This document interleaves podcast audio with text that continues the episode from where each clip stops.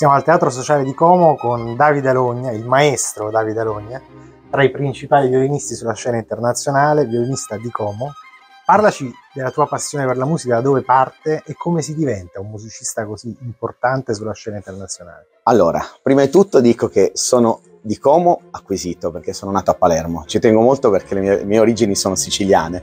Eh, per quanto riguarda la musica, la musica probabilmente era nel mio destino perché ho iniziato molto presto a studiare, mia madre eh, era anche, anche pianista, oltre ad essere insegnante di inglese, e i miei genitori avevano questa, diciamo, questo desiderio di avere un figlio musicista. Poi, la, come dire, il destino ci si è messo di mezzo, perché il percorso spirituale indiano che faceva la mia famiglia, durante questo percorso c'era appunto Srimati Jirin Maladevi, che è stata la nostra guida spirituale, che quando avevo un anno c'è stato questo incontro importante per la prima volta e e io ho cominciato a blaterare delle parole tipo l'allazione, sita, sita, e lei appunto ha detto ai miei genitori, mi ha riconosciuto in una forma nella quale ci siamo conosciuti tanti anni fa e probabilmente questo era vero perché questo mi fa, quest, dice ai miei genitori, quest'anima nella vita passata era stato un grande musicista, anche in questa vita sarà musicista.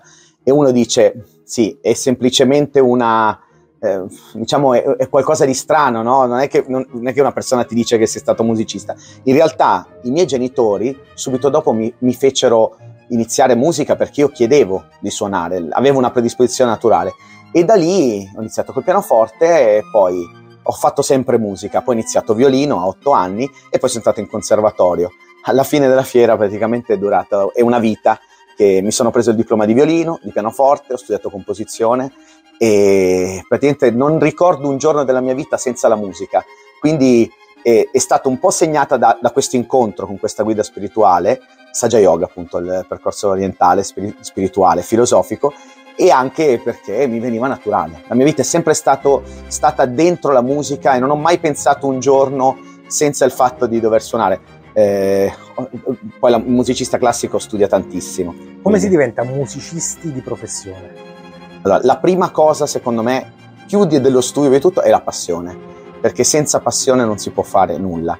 Eh, sicuramente la passione ti spinge a, poter, a, poterti caricare sulle spalle ore e ore di studio, eh, fatto ovviamente col maestro, le lezioni, ma soprattutto in casa. Io ho fatto per la mia vita a studiare, e, e capita ancora oggi, anche se sono papà, ancora oggi capita di studiare 8, 9, 10 ore, perché ovviamente devi essere pronto per il palco e poter eh, come dire, eh, sopportare il peso comunque dello stress, dello stare sul palco. Però ripeto, nella mia vita è sempre stato naturale, però sicuramente quello che dico è per un'ottima, bisogna avere una preparazione di anni e anni di studio ed esperienza e fare tutte le esperienze possibili nella musica, questo sicuramente. Io lo, le ho fatte in tanti ambiti. Ma cosa consigliereste a un giovane appassionato di musica, che magari nella, nella sua adolescenza per cominciare a intraprendere questo percorso? Con quale strumento cominciare e come, come farlo diventare una professione? Quindi studiare ma anche viaggiare? Innanzitutto, secondo me, lo strumento eh, più giusto per iniziare che non ti stressa così tanto, io l'ho visto nel mio caso, è il pianoforte, perché il pianoforte, anche la chitarra può essere buona, chitarra classica, perché è uno strumento armonico, tu hai a disposizione tutti i suoni che ci sono poi nell'orchestra, quindi eh, come dire, è uno strumento nella quale eh, l'inizio, la produzione dei suoni è immediata. Nel violino è un po' diverso perché il violino hai bisogno, eh, ci sono tanti fattori, c'è l'arco, c'è l'intonazione a mano sinistra. Diciamo che il pianoforte è lo strumento più immediato e più semplice per appassionarsi e iniziare la musica senza troppi stress. Ecco. E poi sicuramente una volta che, hai, eh, che stai studiando, aprirsi a delle esperienze, quindi eh, andare a sentire tantissimo la musica dal vivo che è fondamentale, ascoltare i concerti, poi quando si ha il livello andare a farsi sentire da, da diversi insegnanti per avere diverse prospettive. A mio avviso music- il musicista di oggi deve essere molto aperto, tanto aperto e come dico sempre di Mozart che le vibrisse perché scriveva delle cose all'epoca che erano in, nell'aria in Europa, quindi lui magari stava in Austria, ma allo stesso tempo eh, qualcuno in Spagna o in Italia scriveva altre cose, lui aveva bisogna essere come i gatti con le vibrisse che percepiscono quello che succede nel mondo e quindi molto aperti, molto aperti. Ma perché la musica classica è considerata meno accessibile di, della musica pop, dei grandi successi che troviamo a Sanremo o in altre, in altre realtà, perché così per addetti ai lavori non si riesce ad aprirla a un pubblico più ampio? Secondo me eh, i principali, non dico colpevoli, però i principali eh, protagonisti della musica classica siamo noi musicisti, non perché, eh, innanzitutto perché abbiamo ereditato eh, una tradizione, tra virgolette, come dice, classica, dove c'era l'artista sul palco, l'artista vestito con lo smoking, col frac e c'era una certa distanza. A mio avviso oggi i tempi sono cambiati e quindi un tempo la musica classica era il top, c'era probabilmente invece di andare al cinema si andava a sentire un'opera o un concerto di musica classica. Oggi eh, diciamo che eh, il compito della, di noi artisti è avvicinarsi il più possibile al pubblico e quindi eh, parlare il più possibile la lingua di tutti. Infatti lo scopo che io dico sempre, il mio scopo da musicista è di arrivare a tutti i tipi di pubblico, per questo non mi precludo mai un genere, cioè io ovviamente mi, sto, mi, sono specializzato molto alla riscoperta del Novecento italiano, ma suono benissimo i classici, quindi suono Mozart, Beethoven, Brahms, suono, ho fatto collaborazioni in passato anche con musicisti di musica pop e ho scritto delle canzoni di musica pop. E diciamo e ho studiato anche jazz col piano, quindi secondo me il musicista di oggi deve per recuperare questo rapporto col pubblico, arrivare a tutti, deve, recuper- deve accorciare le distanze e arrivare in tutti i luoghi a fare musica soprattutto anche per avvicinare i giovani sì. a, a, questo mondo. Tu insegni anche al, conservatorio. al conservatorio. Luca Marenzio di Brescia, sì. Eh, quindi co- come li trovi i giovani di oggi che si avvicinano alla musica rispetto alla narrazione che c'è spesso delle giovani generazioni un po' nulla facenti, tutta questa narrazione che c'è. Cioè, di solito il, chi si avvicina alla musica ha un approccio diverso alla vita. Certo, cioè, questo sicuramente, ma io penso questo, che ci sono ancora talenti incredibili. Oggi con i media, con, con YouTube, con Facebook, con Instagram, con tutti questi, questi, mezzi, queste possibilità di ascoltare la musica, abbiamo, abbiamo delle possibilità incredibili di sentire talenti enormi da tutte le parti del mondo. A mio avviso, le, quello su cui bisogna lavorare, e ti posso dire, quello su cui bisogna lavorare è innanzitutto avere dei docenti appassionati e che facciano appassionare alla materia i ragazzi.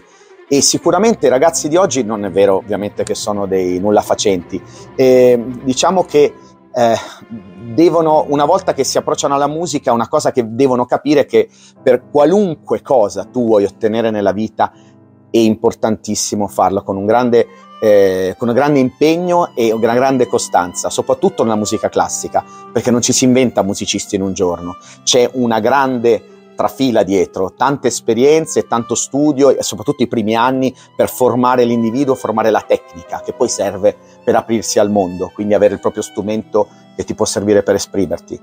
Tu quindi. festeggi i 25 anni sì. da musicista, diciamo. Si può dire da musicista o dalla prima, dalla prima volta sul palco? Allora, io penso che musicista lo si è dall'inizio.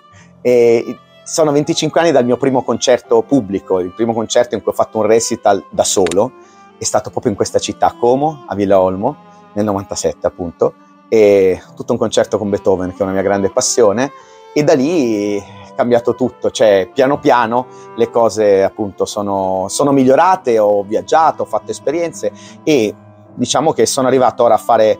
Eh, la, la, a vivere la vita da musicista, la carriera, non solo da insegnante ma da solista, che mi ha fatto toccare appunto tutte, tantissime sale nel, importanti nel mondo, come la Scala, come la Filarmonia di Berlino, la Carnegie Hall di New York, la Sala Stern, piuttosto che la Smetana Hall. Ho viaggiato in tutto il mondo, ho suonato e ogni, gio- e ogni, anno, e ogni anno è bellissimo perché è sempre, è sempre meglio con, eh, con ancora più musica, musica nuova e esperienze incredibili ed è una, un continuo viaggio questo. Sono felice veramente di averlo intrapreso. Cosa hai provato la prima volta su un palco da solista quando si è aperto il sipario? Hm. Se c'era un sipario? Sì. Cosa hai provato eh, intimamente quando hai visto il pubblico e hai suonato la prima nota con il tuo violino? La prima volta che ho suonato da solista con l'orchestra, ti posso dire, avevo 19 anni, 18 anni, 19 anni, e devo dire la verità, è stata l'emozione più forte non è stata il concerto, è stata la prova, perché era la prima volta che suonavo da solista con l'orchestra, mi sono messo a piangere. So, ho finito la prova, avevo, era il concerto di Mendelssohn in mi minore, sono uscito ovviamente dalla prova e mi sono commosso perché è stata una cosa così forte, un'esplosione dentro di emozioni che veramente la ricordo ancora e ancora mi, mi emoziona a pensarci perché ancora oggi, nonostante faccio 70 concerti l'anno, eh, ancora oggi mi emoziono quando salgo sul palco e sento, e la, la mia paga più grande non è, è, è sicuramente il pubblico e l'applauso del pubblico, ma è anche le emozioni che escono fuori da quello che faccio. Ora partirai per una tournée, si chiama tournée anche, anche nella musica classica? O è, o sì, sì, sì, sì, tournée, assolutamente. Partirai per una tournée che è molto importante per la tua carriera, parlaci sì. di questa tournée. Allora, eh, questa tournée, diciamo, mh, sarà a gennaio ed è una tournée di diverse date organizzata dal CIDIM, che è il centro di distribuzione della musica italiana, e a livello non solo italiano ma internazionale, mondiale. E avrò l'onore eh, di suonare con eh, Enrico Pace, che probabilmente è il più grande camerista italiano al mondo, il pianista di Leonidas, Cavacos e di Frank Peter Zimmerman.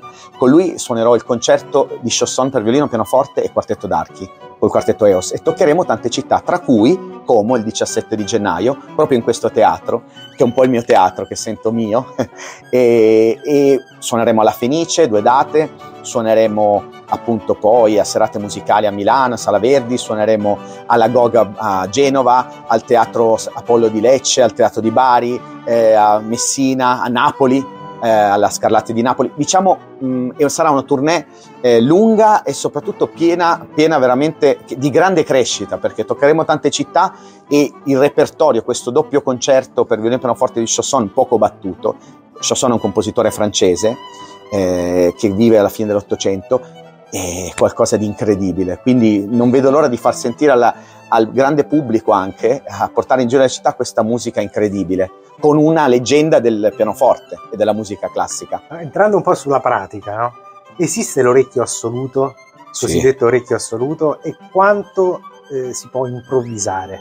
Se tu leggi sempre uno spartito quando suoni, quanto conta l'improvvisazione? Cioè se tu adesso hai un violino meraviglioso qui, sì. tu senza spartito sei in grado di a orecchio o di, a memoria di comporre, di fare delle variazioni su un tema anche pop di qualunque tipo? Allora, eh, tutto quello che tu appunto mi dici da variazione nasce dalla conoscenza, cioè tu puoi improvvisare su qualcosa, però devi conoscere prima la tecnica e eh, mh, come dire eh, la maniera di produrre i suoni e come vengono co- eh, correlati i suoni, L- quindi questo è importante. E sicuramente l'orecchio assoluto esiste, io ho l'orecchio assoluto, ma a volte non è un pregio. Molti grandi musicisti non hanno l'orecchio assoluto. L'orecchio è importante avere un buon orecchio e lavorare, e si lavora tutti i giorni sull'orecchio. L'orecchio assoluto è la capacità di distinguere qualunque tipo di suono, eh, anche non, che non proviene da uno strumento. Quindi, per dire, se tu mi dai, dai un colpo a un bicchiere o a anche un, che ne so, un qualunque oggetto, io ti so dire che, che suono è a livello assoluto. Però serve secondo me ben poco l'orecchio assoluto. Io ce l'ho scoperto grazie al mio maestro, primo maestro di musica, eh, che mi, mi, mi, faceva esercitare con la, con, girato verso il muro e io e, e, a sei anni sapevo già che note erano. Non ci sarà mai un'esecuzione uguale a un'altra. Questa è la cosa bellissima classica. Io ti posso fare una frase musicale in cento maniere diverse, nonostante, e quella secondo me è una vera improvvisazione, perché al momento dici qualcosa di diverso nonostante l'hai detto cento volte. Questo è bellissimo. Com'è nata la scelta del violino? Allora, eh, la scelta dello studio del violino è stata è stato sicuramente una, una cosa che naturale, perché a mio avviso il violino è, è nato il violino è uno strumento che è nato per imitare la voce umana e quindi io sentivo un po' un'esigenza, nonostante eh, ho iniziato a otto anni, eh, sicuramente il, il, violino è uno strumento che ha molte più possibilità del pianoforte perché puoi avere il vibrato, eh, puoi avere molti più timbri rispetto al pianoforte, quindi è come, una, è come la voce umana, è nato appunto per questo motivo, nel, da, alla metà del Cinquecento. E il violino, e io adesso sto suonando uno strumento che ovviamente mi è stato affidato e devo dire che eh, non c'è un solo violino nella mia vita, io ho suonato tanti strumenti, eh, Stradivari, Guarneri, ultimo questo strumento bellissimo, questo Guadagnini del 1743 del, di Piacenza, eh, che è stato lo strumento che dà la voce al mio nuovo CD registrato per Brilliant Classics, eh, sostenuto dal CIDIM, appunto, il centro di distribuzione italiano di musica, e registrato con la Sinfonica di Milano, Giuseppe Verdi. Eh, la cosa bellissima di questo CD è che è pieno di eh, incisioni che sono le, le uniche in commercio e tutto dedicato al compositore bresciano Franco Margola, uno dei compositori più importanti del Novecento, poco, poco eseguito, ma davvero un grande, un, un, genio, un grande compositore. Noi ci rivolgiamo a non addetti ai lavori, no? Sì. Io vedo questo violino, vedo quattro corde, giusto? Sì. Ha quattro corde questo Sì. violino. Con- quindi ha meno corde di una chitarra, il Sì. violino. Sì. Ma come fa a meno. fare tutti questi suoni? E soprattutto, come... Cioè, non so se si può spiegare questo. Come trovare la- l'altezza delle note? Come trovare le note? Che è così breve la parte, non so se, se è un nome, questa parte qui, La tastiera, la tastiera è molto più piccola di, una- di quella di una chitarra. certo, E assolutamente. con quella tastiera tu puoi dare diverse note e, e- diverse nuance, Come? diversi colori. Innanzitutto, questo è il difficile del violino, perché noi non abbiamo punti di riferimento, abbiamo le corde che sono sorelle la mi, però grazie allo studio, alla conoscenza di questa tastiera, eh, riusciamo a capire l'altezza dei suoni. Quindi io alla cieca, prendendo il violino, posso dirti, qui c'è la, metto il dito, qui c'è il mi, però è dato ovviamente dallo studio. Poi ci sono tante variabili, perché sicuramente questo strumento in questa acustica suona in una maniera e in un'altra acustica suona in un'altra, sicuramente. Poi c'è la variabile dell'archetto, anche l'arco fa, fa il suo. Se hai un arco di un certo tipo, magari che ha cent'anni, piuttosto che un arco fatto, un arco che ha un peso particolare, parliamo di grammi di differenza. Quindi sicuramente eh, la cosa difficile del violino, appunto, la prima cosa è il- il- l'altezza dei suoni, che devi veramente lavorare per sapere veramente a, a memoria, devi conoscere a memoria lo strumento, e poi ovviamente anche l'arco per la produzione del suono. È lo strumento più difficile, non lo dico solo io, però ti dà una possibilità di avere una tavolozza timbrica sonora incredibile.